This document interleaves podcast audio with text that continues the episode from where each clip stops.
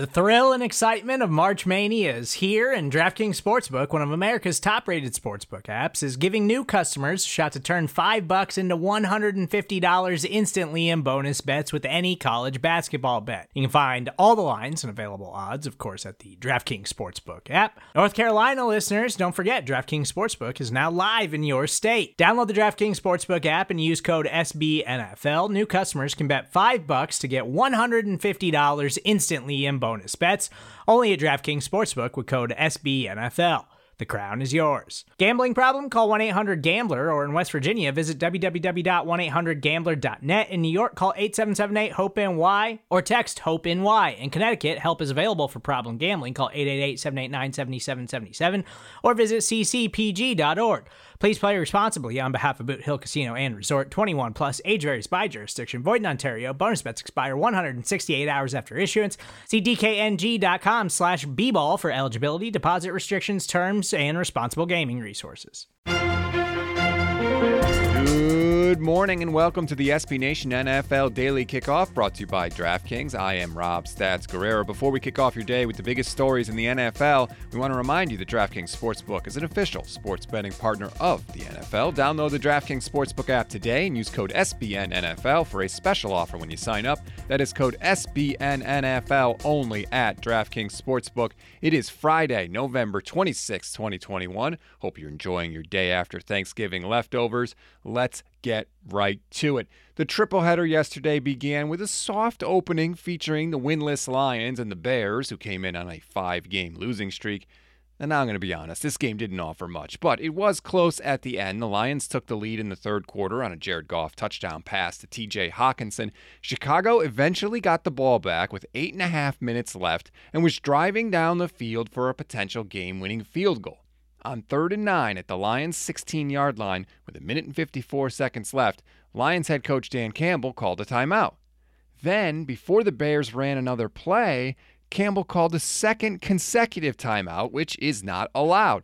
The refs are actually supposed to ignore the request if it happens, but if they do stop the game, the team that called the second timeout gets a five yard penalty, and that is exactly what happened. The Bears gained five yards. They eventually converted the third down, which led to this. Here's the snap, ball down. The kick is on the way. It's end over end, and it is good. The five game losing streak is over.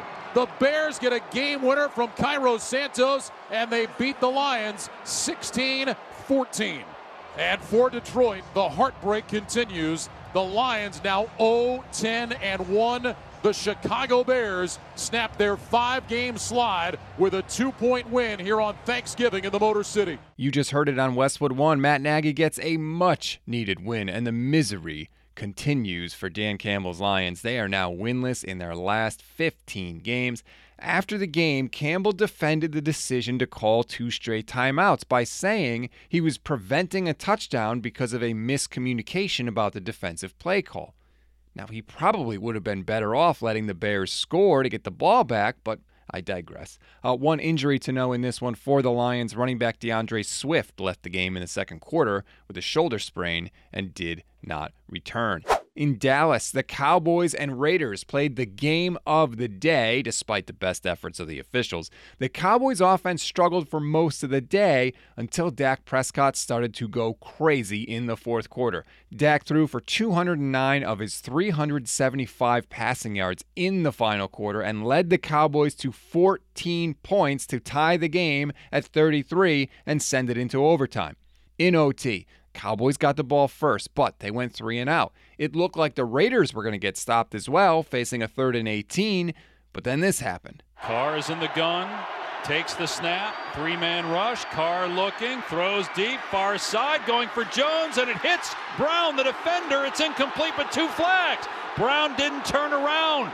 They've been targeting him all day. He didn't turn around. If he does, they probably don't throw the flag but they do. And the Raiders are going to have the ball inside the Dallas 25 yard line. Westwood One again on the call. The flag was the fourth pass interference call on Anthony Brown on the day. All four of those flags came on third downs. All of them extended drives and led to 20 Raiders points. So that penalty helped put the Raiders in position to win it. And here's how it sounded on Westwood 1. Ball on the near hash mark. Snap, Ball is down, the kick is up, and the kick is perfect, and the Raiders win it in overtime 36 33 here in Dallas. It took forever because of all the penalties. That 36 33 win for the Raiders is their first on Thanksgiving Day in 53 years. Now, I know what you're saying. The Raiders don't usually play on Thanksgiving Day, which is true, but they had had four previous tries, and so yay, they finally get off that schneid. I mentioned the four penalties on Brown. There were flags everywhere in this game. The two teams combined for 28 penalties for 276 yards, which was season highs in both categories for both teams. It's actually a franchise high for the Dallas Cowboys. With the win, Vegas improves to 6 and 5 on the year, but one thing to watch for them going forward, tight end Darren Waller left the game with a knee injury in the second quarter. Interim head coach Rich Bisaccia told reporters after the game he had not talked to the athletic trainer about Waller and had no immediate update on his injury. On the flip side, the Cowboys have hit the skids, losing 3 of their last 4 games and dropping to 7 and 4 on the year. And finally, in the nightcap in New Orleans, the Saints were down multiple players, and frankly, it showed. Second and goal from the five. Play action fake to Singletary. Here's Allen a toss, and he's got Diggs in the left corner, and it's a touchdown. Stefon Diggs matched up one on one, beat the defender. And that was Marshon Lattimore again. That's a five yard touchdown pass from Josh Allen. Westwood One again on the call. The Bills had no trouble with the depleted Saints team and won 31 to 6 in the Caesars Superdome. The win improves the Bills to 7 and 4, but unfortunately it wasn't all sunshine and rainbows for Buffalo in this one. Star defensive back Tre'Davious White went down with a knee injury and did not return. The extent of the damage wasn't known immediately after the game, but White was very upset on the field and it did not look good.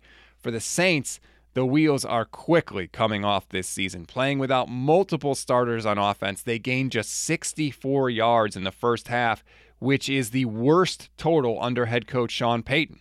Since losing Jameis Winston against the Buccaneers, New Orleans has lost four straight games, and they have scored a total of 13 points in the first half in Trevor Siemian's four starts at quarterback. With those four straight losses, the Saints now fall to 5 and 6 on the year.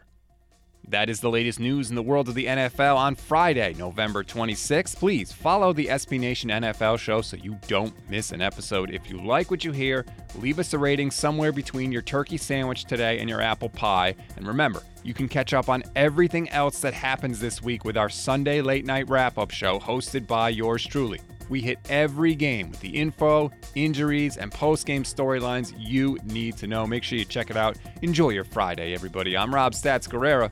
We'll talk on Sunday.